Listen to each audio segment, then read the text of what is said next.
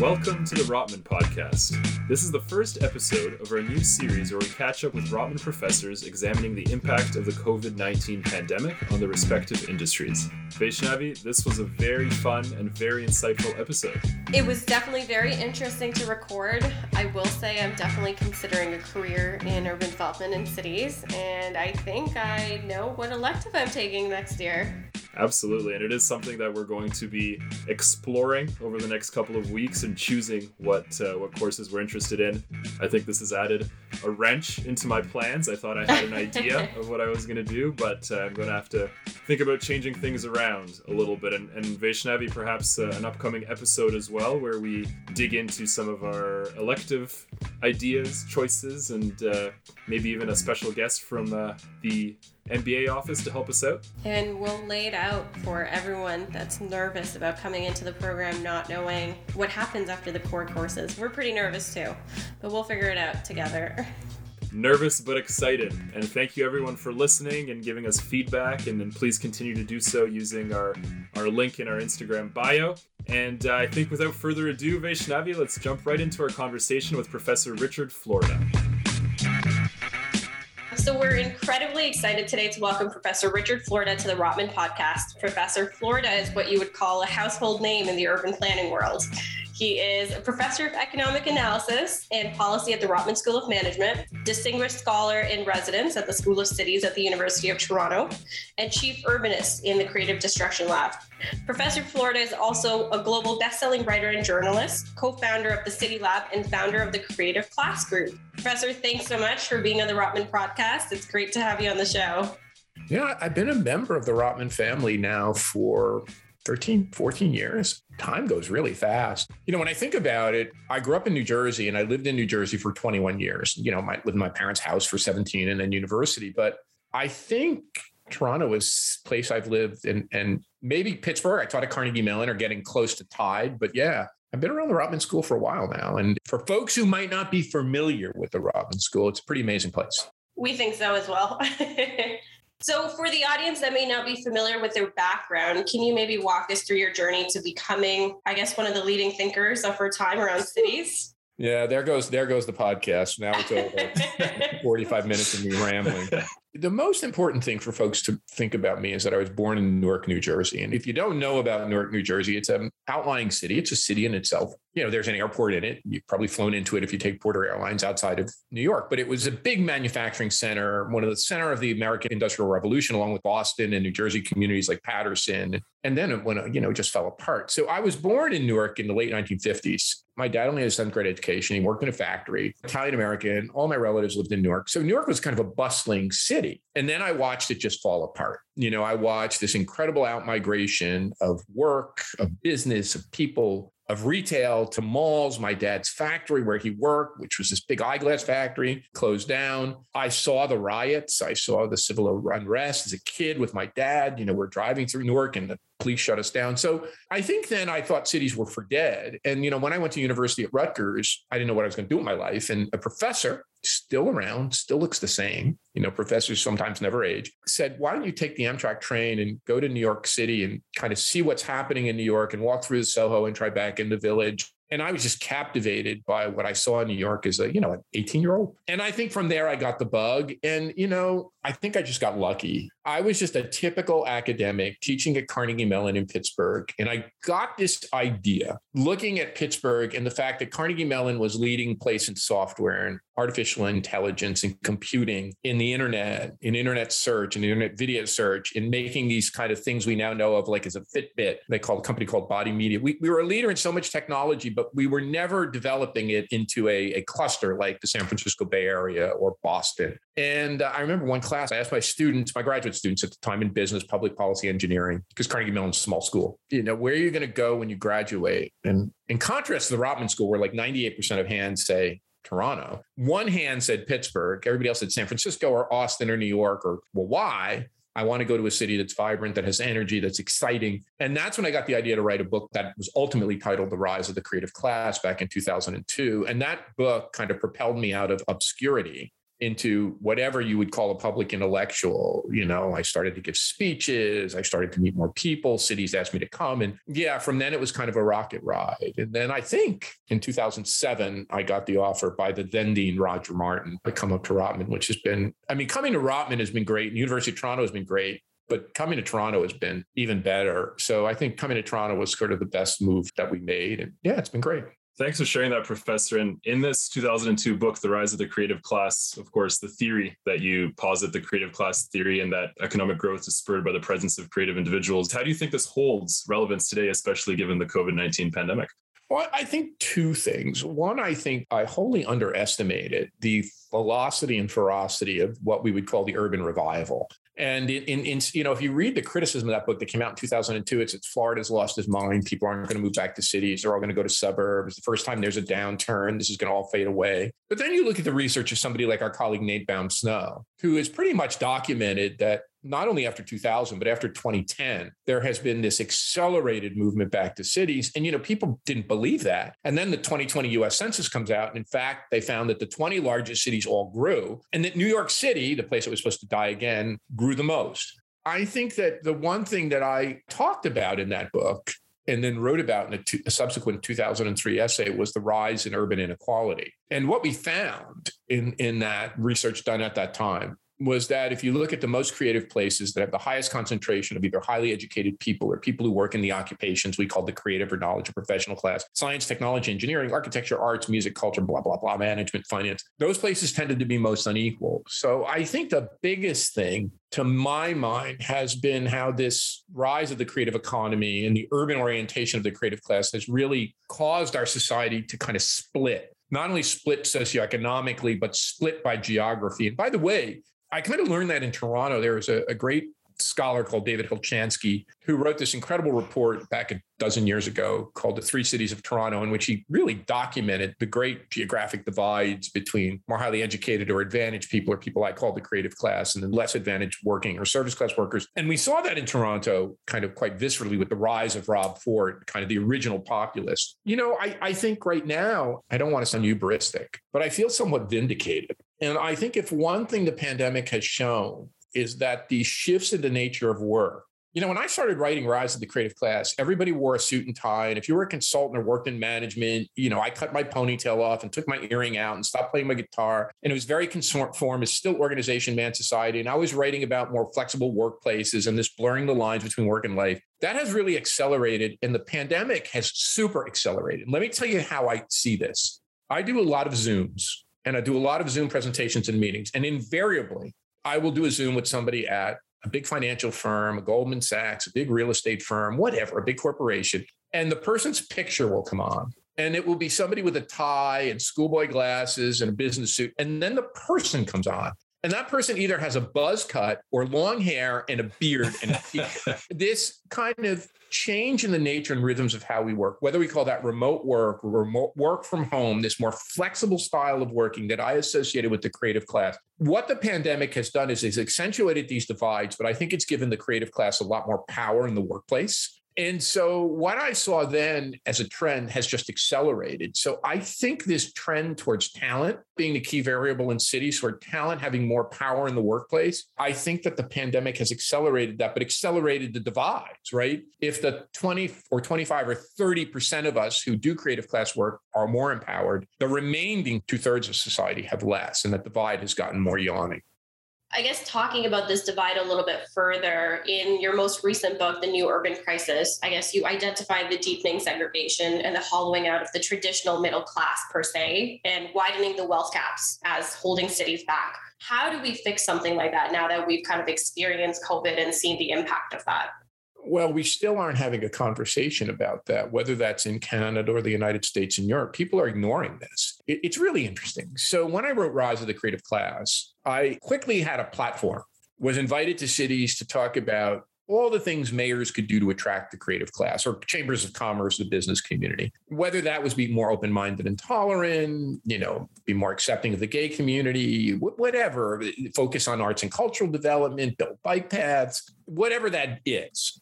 I wrote the book, The New Urban Crisis, to try to have a conversation about what we needed to do to build more equitable, inclusive cities. And if we were attracting the creative class, how to take that other 50 or 60% and level that up, create better jobs for service workers, pay them more. And when you pay them more, they're more involved. Just like in the factories, we learned that's my early research when workers are paid better, they're involved in their work. They not only do a better job, they, they're involved in innovation, they're more productive, they increase profits that conversation is really hard to get started anywhere in the world, including Canada. And so we need to begin to have a conversation about how to build a more equitable society. And here's the rub. If you look back at the next most comparable period in history, that would take you back to the Spanish flu. The Spanish flu, which ravaged North America and the world in 1918, 1919, was followed not by a period of great introspection and a focus on equity and inclusion. It was followed by the freaking roaring 20s the period which you would argue the great gatsby kind of a great party and and a place that a, a, period that was arguably the most unequal time in north american or global society until now and and so you look at and then how how long did it take well it took till the new deal and the great depression and the post-war era to kind of think about how do you turn factory jobs into middle class jobs you know, I, I, have a feeling we're getting a great replay of that. Instead of a period of re- introspection and thinking about how to build more equitable cities, we're not thinking about that at all. In fact, the big point of that book was we live not only in a winner take all economy, live in a winner take all geography. Cities like Toronto and New York and San Francisco, and maybe you could add Miami and Austin to that mix now, but it's not everywhere, are gaining a lot, and other places are falling further behind. And and if you look at just the returns, I mean, the super rich are killing it. You know, the returns to the super rich or the billionaire class. And then if you take the creative class, the creative class, a third is doing okay and the rest of society is sinking. So my great fear is that we move into the roaring 2020s and instead of having a robust conversation about what we need to lift all boats, we end up with a yawning divide. And, and, and in a polarized society, I mean, you could point to the United States and you could point to Donald Trump and you could point to the divide and what's happening in Texas. But, you know, look at Canada. We're not immune to this. Rob Ford is arguably the first populist mayor and certainly the first populist mayor of a big city. But you look at what's happening in this election and the anti mask protests, what happened to Prime Minister Trudeau just a little while ago on the when people threw they said stones it was pebbles at him. You know we're not immune to this thing. We think we're immune to it in canada and we have a lot of things going for it but we're not we're not completely immune to it. So i think this division as we come out of the pandemic is likely to grow bigger. And i, I don't see us having a really a robust conversation I think the conversation is too political in the sense that it's become so polarized. And so on the right, you have this kind of zeal for whatever, libertarianism or freedom, don't tread on me. And on the left, you have this kind of crusade for social justice. But there's a big middle that if you could just say, if we could raise more boats, we'd have a more innovative society. More, but that middle seems to be falling apart. And so I think somehow we got to get back to that middle and say that if we want a better society, a better society for you and your kids, we can't just lift a few boats. We have to lift a lot of boats.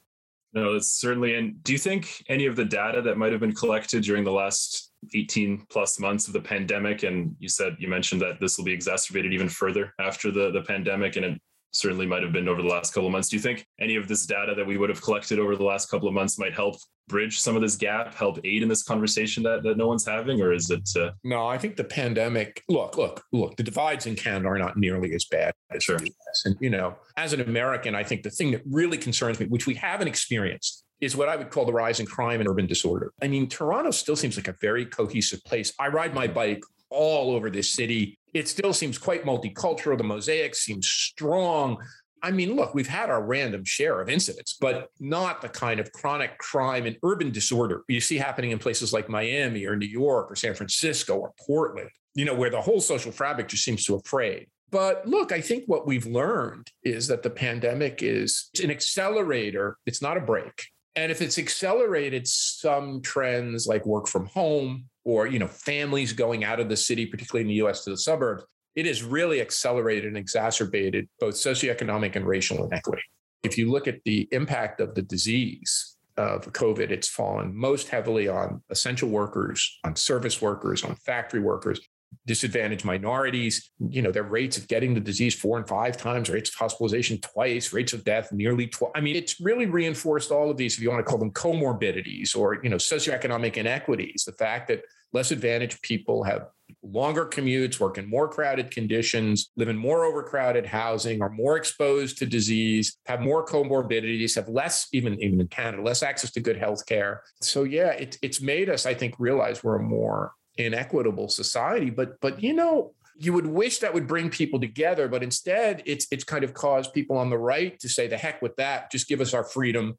We don't want to wear a mask. The hell with everybody else. We want to be free. And I think, look, I think part of that was the lockdowns, and we can come back to that if we want to. And then on the left, it's been just a crusade for social justice. I'm in that space, but there are a lot of people who turned off by that and feel left behind. You know, I, I do think the lockdowns compounded this, and I even find myself feeling this you know, I'm really careful. I was telling you guys before we went on the podcast, I've not been the first time I'm going to be on a commercial flight is September of 2021. I wasn't on a commercial flight for a year and a half. I didn't go to meetings in person. I'm vaccinated. Still worried. I have little kids, still worried about them. But I don't like a lockdown.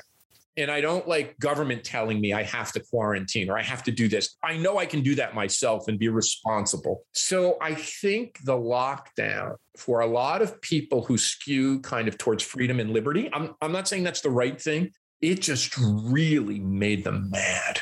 And I think here's, I don't want to make the case for the Swedish model, but when I go back and look at what the Swedes said early on and why they didn't want to go to a lockdown, even though they knew they were hit by the first wave very hard because they were exposed to what happened in Italy. And what they said was this isn't about our economy. It's the fact that if you lock people down, a lot of people get really angry and they go populist. You can re- hear the interviews.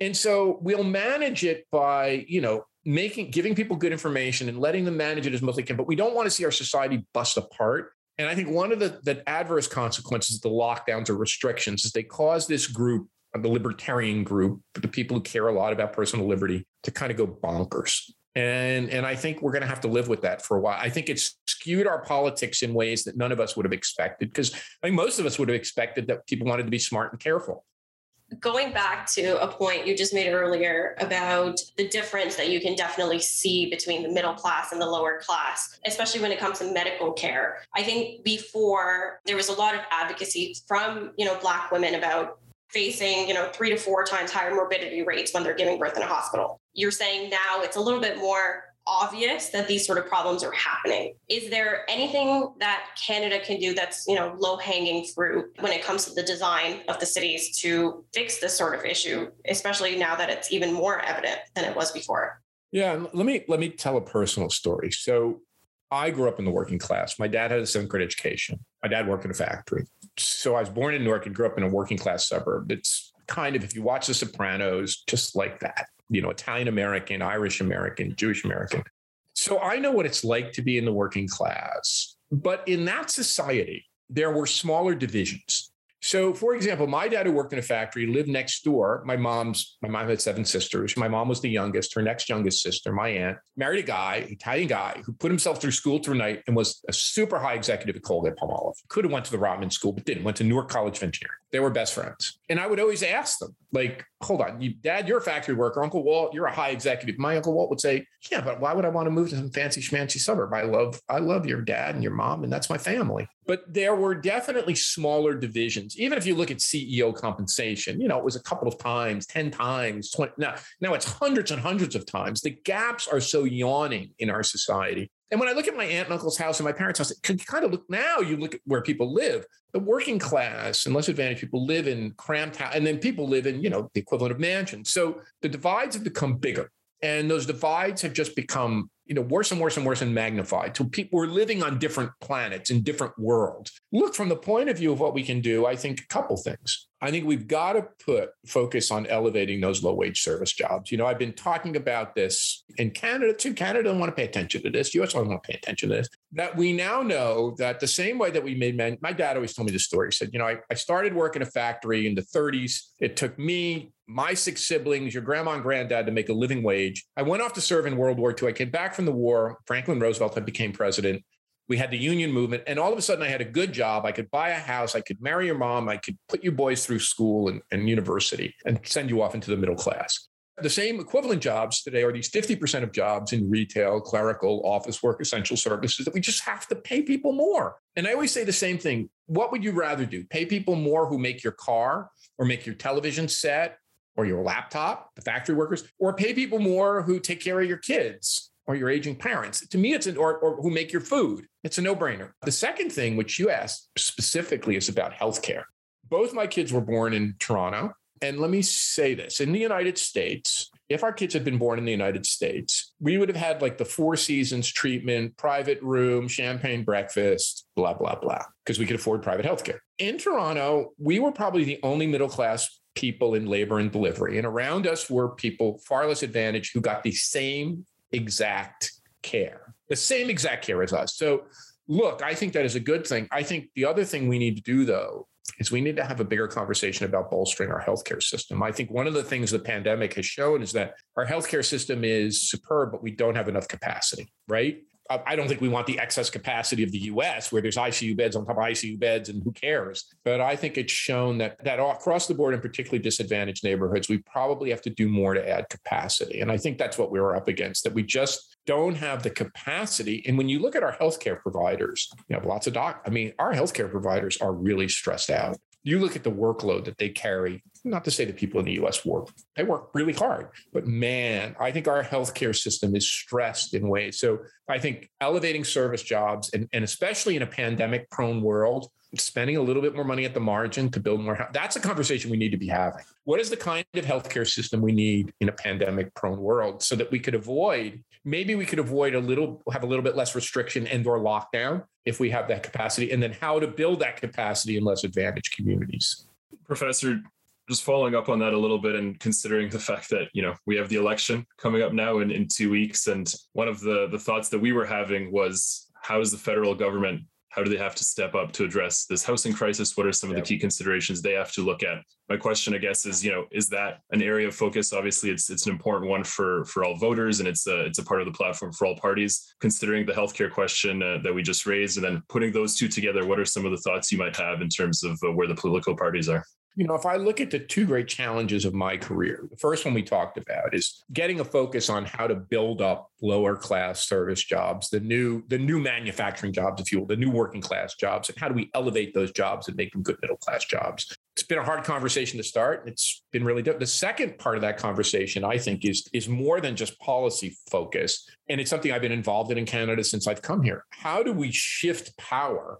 And, in, in a Canadian sense, I think it's not just the federal government, away from the, the provinces, if you will, particularly, and to local municipalities. How, how, do we give the GTA, Montreal, Vancouver, Hamilton, Winnipeg, Edmonton, how do we give those places relatively more power? And how do we, what they call so called devolve power to our metropolitan areas and cities? And I think that's something that we've we've tried. Look, look, I've been really part of this thing, trying to create a new partnership between the federal government and the cities. It's not gone that well. And and to be honest, the Trudeau administration has waved its hands at this, but not really done enough. It's been there's kind of scared. And again, the provinces have tremendous power in our, our federalist Canadian federalist system. But I think the real issue that we've got to grapple with is somehow shifting, devolving power away from the federal government and the provinces. We don't have the issues here that are in Texas, you know, where, where you have this renegade right wing governor who's taking power away from the cities but it's it's pretty bad. And and I think the reason it's bad is because there's a, a classic economist called Charles Tiebout who invented this phrase called vote with your feet. The most powerful vote we have in life is to vote with our feet. If we don't, and what Thibault was arguing in this idea was that you picked a place. If you're young, you picked a vibrant city where you could meet lots of people, even if taxes were high and you had a small apartment and you could get a good job. When you got older, you needed more space and you wanted better schools, so you moved to a suburb. Blah blah blah blah blah. So what we found is in advanced society, people pick the communities that best fit their needs. So they vote with their feet. You don't want a higher level of government preempting that package of services and policies and amenities. You want to be able to get that where you get it, pay the taxes for the services you want. So, look, I think we need more of a flourishing of, of local choice and we need more power to the local level. And, you know, if you just look at the survey data, people are very dissatisfied with federal governments around the world, particularly in the United States. They're they're about half half on provincial or state governments. People are super satisfied generally. You know, 75 or 80% or more vote of confidence in their local leadership. So I think that's the biggest issue. And then and then, you know, look, the housing crisis in Toronto and the housing prices and unaffordably in Toronto is very different than the housing situation in Edmonton or Winnipeg or Saskatoon or Regina or Halifax. So, so places fill different kinds of challenges, and I think we should give places the flexibility. And by the way, we're sending our revenues to the provincial level. We're sending our revenues to the federal level. It's not like we're asking them to give them back. I think the real thing is that we're just asking to keep not all, but relatively more so that we can solve our own problems. I think that's the big shift. And, and again, it's one that's really hard to ignite. I think carrying along that same line of, of the provincial versus the federal government at this point, I'm really curious to get your take on specifically the provincial policies that have been implemented recently, like the inclusionary zoning and limiting the appeals of development around rapid transit stations. Do you think there is any sort of downside to what seems like an overuse of the ministerial zoning order system to advance development projects? You know, that's a thorny question. I, I, and there'd be lots of people like me who would make the argument that if cities are going to be NIMBY, not in my backyard, and they're going to be captured by these, these activists who don't want development, that the province should be able to override them. I'm on the fence on that. I, I kind of think you got to work this out locally. Preemption is a big issue. And once you get it going, it becomes a big problem. I know some of my developer friends are not going to be happy to hear that. But look, I, I think most of these things are done better locally. And I think the province, there's a concept in public finance or in urbanism or in economics called subsidiarity. And subsidiarity means things should be done at the level that they fit best. So if you take, like, you look at a company, the, the CEO shouldn't be making decisions about the factory floor. The factory workers on the factory floor should be given and empowered the ability to change the production technology, change the assembly line. And that's what the Japanese figured out. And that's why became so competitive. And that should be done. You should give workers the power to do that on the factory floor. The same thing's true of cities. The place people who know best about how to develop, what to do, are local people. And yeah, people are nervous about that. People are concerned about that. People say, no, I don't want that here. But we we have to work on that. You know, I think one of the, the curveballs the pandemic throws is that it really does reduce some of the demand for vertical urban space. You know, I, I think that clearly the big shift in the pandemic is the shift to remote work, even whether, whether people wanted to believe this or not. At least 20% of working days are going to be done from home, up from less than 5% or done remotely, maybe not from home. Uh, and, you know, people with families, like it or not, in North America, maybe more in the United States than Canada, typically want more space and more affordable fit space tends to be not in the city center and not in condos and apartments. It tends to be at the suburban or with remote work at the ex-urban fringe. So now you've opened up places like Prince Edward County. I'm just making this up, but you know, to development. So and and the other thing that's really daunting if you look at this pandemic, it has really reduced demand from transit.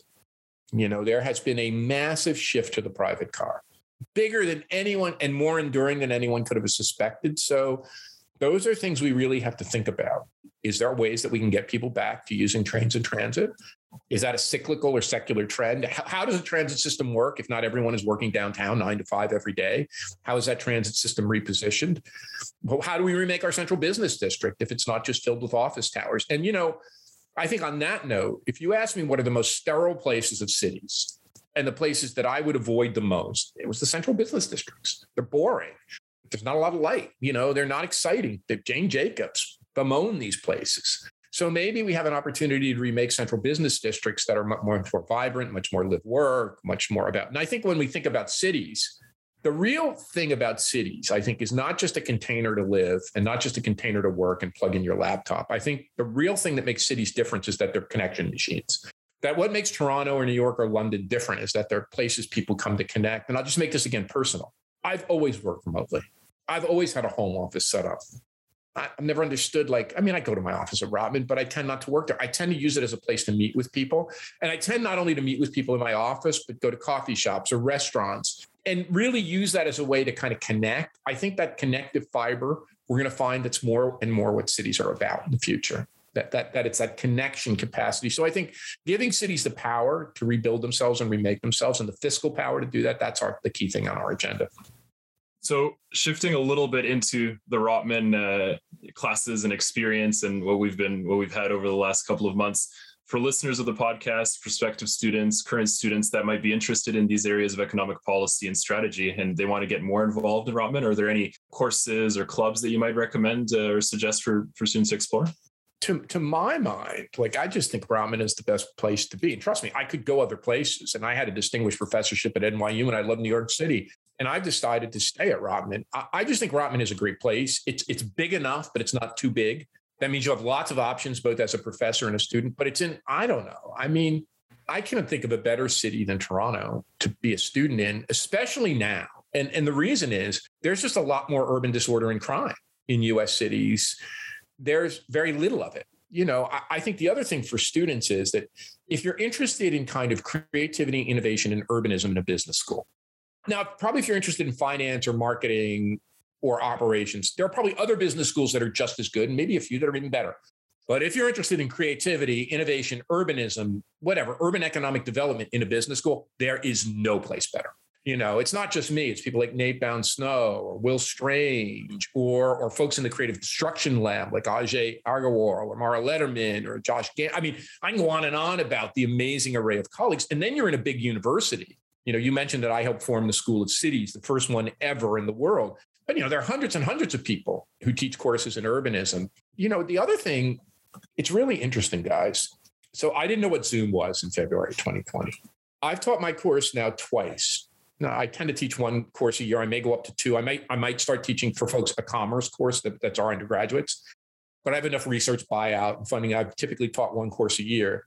My Zoom class, which I ran as a five day intensive, so basically five hours a day for five days in the summer, got the best course reviews of my life. Now, I keep asking myself why. I, I, think part of that is that you and your peers took pity on me, like and said, "Oh my God, the guy's got to teach remotely. We got to give him a good review." But but I think I've learned something, and that is there's an aspect to remote that's beneficial, which is the ability to bring in guests from all over the world. So I think as we get back to a new normal, I'm going to want to figure out ways to teach in person, and to, because everyone says the same thing. You, you were talking about this. We miss going to meet each other. We miss all the the connection of being in MBA school. We miss you know meeting other students and having face to face time with professors. I think we'll get back to that, but I think there's an element of the remote, which is I don't know how you use that technology in the classroom, but I think we're going to figure it out so that I can bring in mayors and guests from all over the world and have this invigorating experience. The other thing I really think I've learned personally is my class is better done in, an in intensive mode. Whenever I've had the gift of being able to teach, and I've done it three times. I did one class from NYU as an intensive in Abu Dhabi. They asked me to go over there and teach it during our spring break. And I've done twice in Rotman as an intensive. I've gotten the highest ratings. That's telling me something that that my ability to transfer information and knowledge is better done in small blocks where, where I can create tremendous enthusiasm and passion. So, yeah, I, I, think that we've learned a few things about how to do things better. And in my case, I think it's going to be a mixture of remote and live. And I think field experiences. I think the other thing I'd like to do in a live class now is get people to go with me into the city. You know what I'm saying? Field trip kind of stuff. And then the second part, I think that's really important for me is an intensive. I think I work better in an intensive model. But look, people talk about the effect of the pandemic on where we live and how we live. People talk about the effect of the pandemic on how we work and the shift to remote work and work from home. I think the biggest effect on the pandemic that we're going to see 20 years in the future is how we learn and how we educate people. This is the one part of society that hasn't changed in centuries.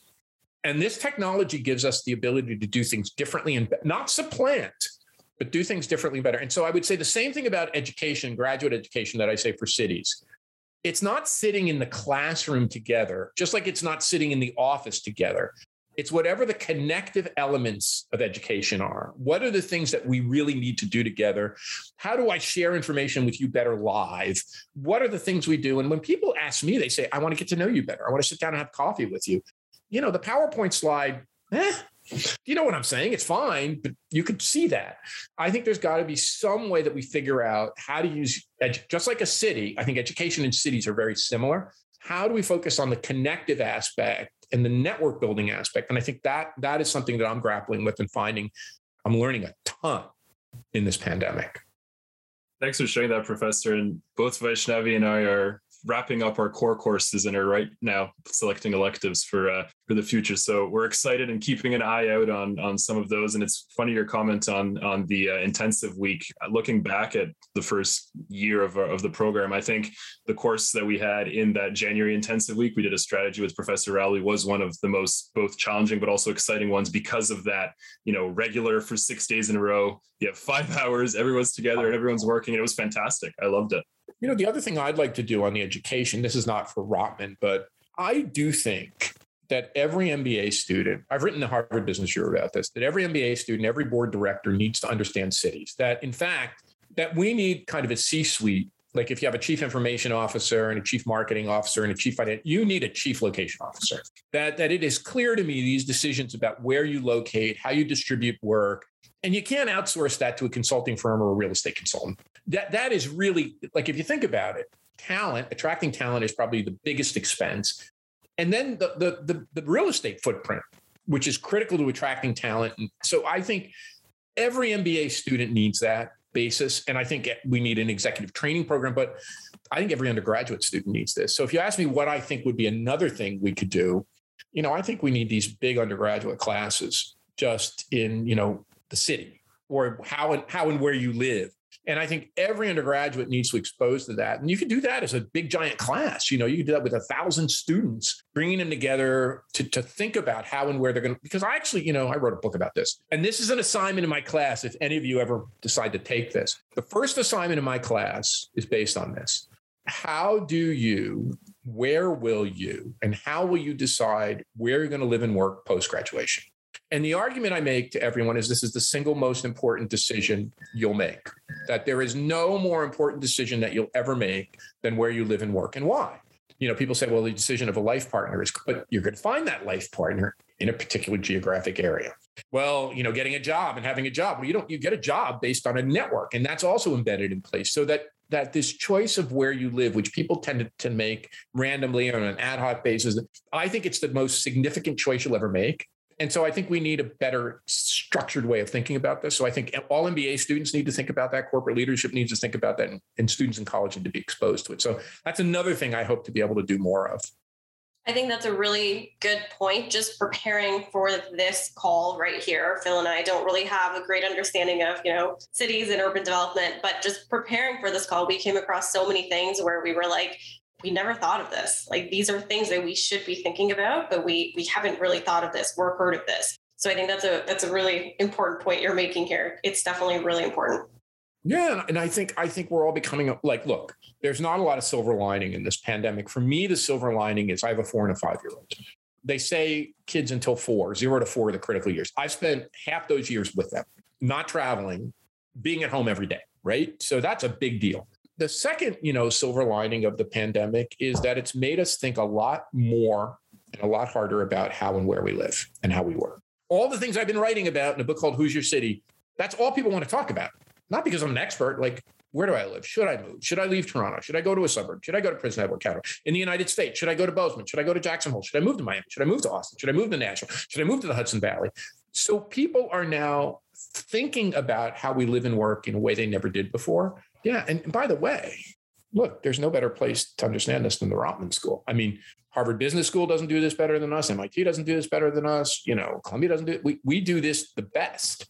So, yeah. And we should be proud of the fact that we somehow have arrayed this incredible group of people in core business subjects, but we're big enough to have this periphery of people like me doing this other stuff that's relevant to business, but not at the exact, it's becoming more core, but not at the exact core. So we're kind of lucky.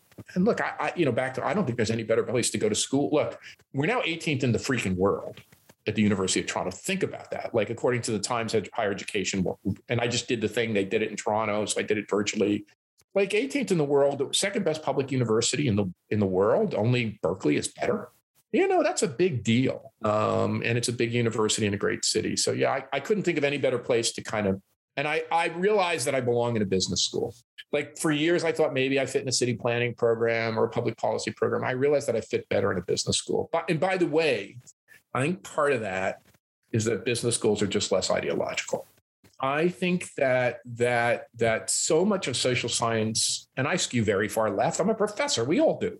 That business schools, there's something like engineering schools about them. Maybe because they're training you, that that there is ideology, but not as extensive or as expressive, and that people really go based more on facts that's a good thing for somebody like me, I think. I think, you know, even if I skew more left and some of my colleagues skew more conservative, we have this core of believing facts.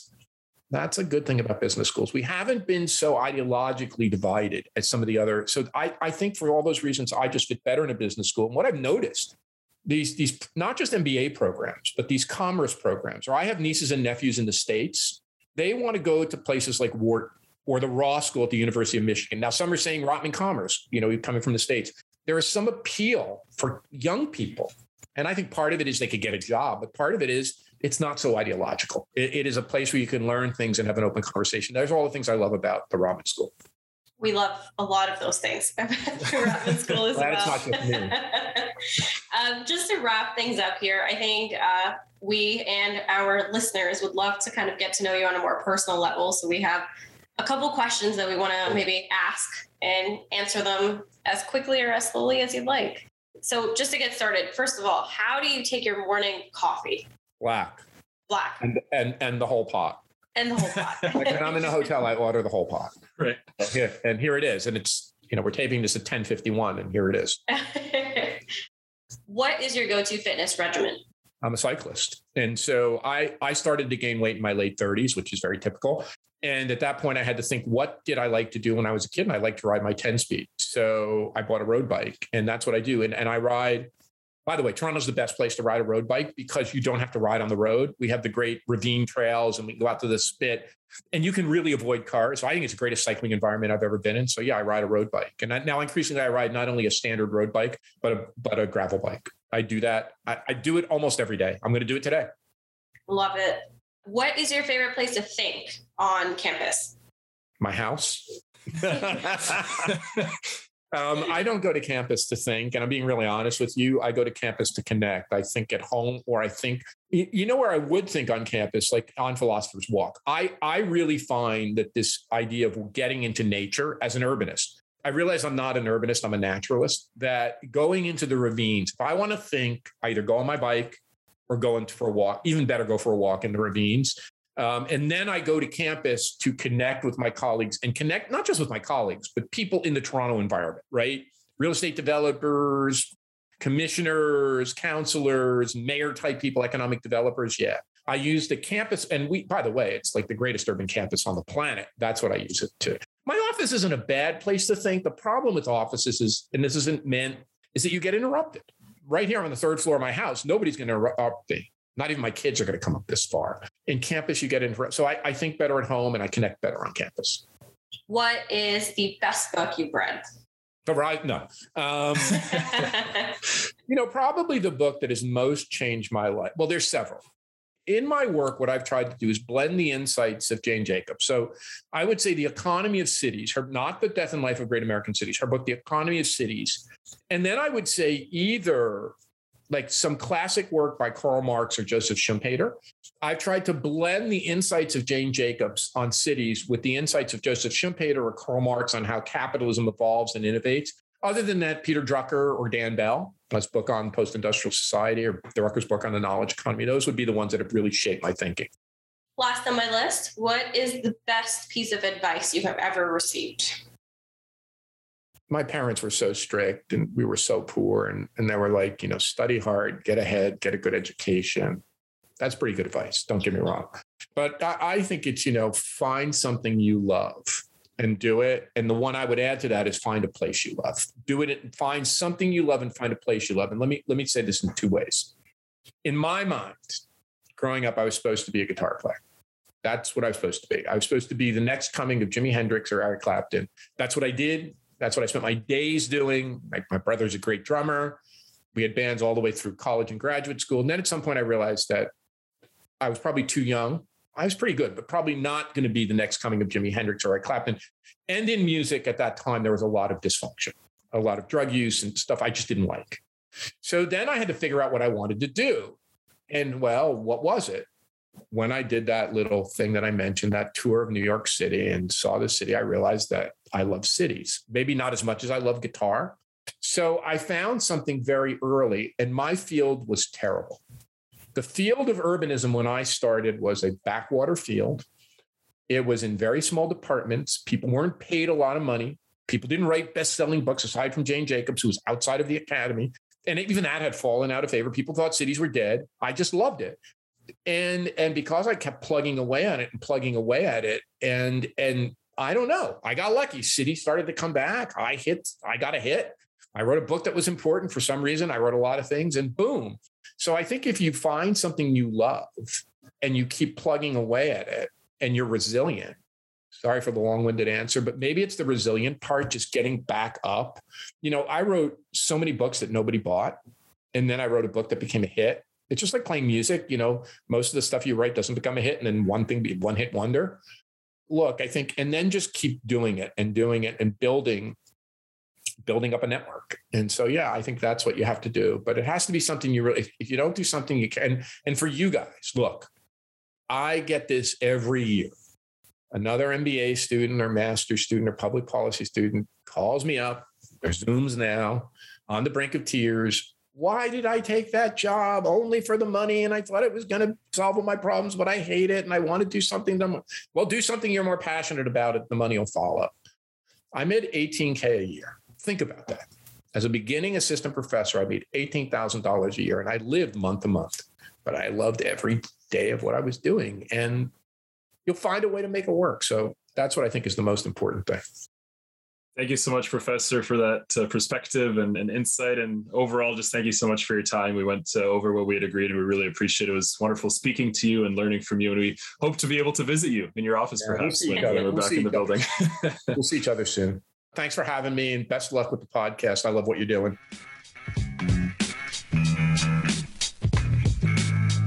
That's it for the episode. Thank you for listening to the Rotman Podcast. Be sure to follow us at the Rotman Podcast on Instagram and LinkedIn for updates on the latest in the club and all upcoming podcasts. Don't forget to follow us on all major streaming platforms to listen to new episodes.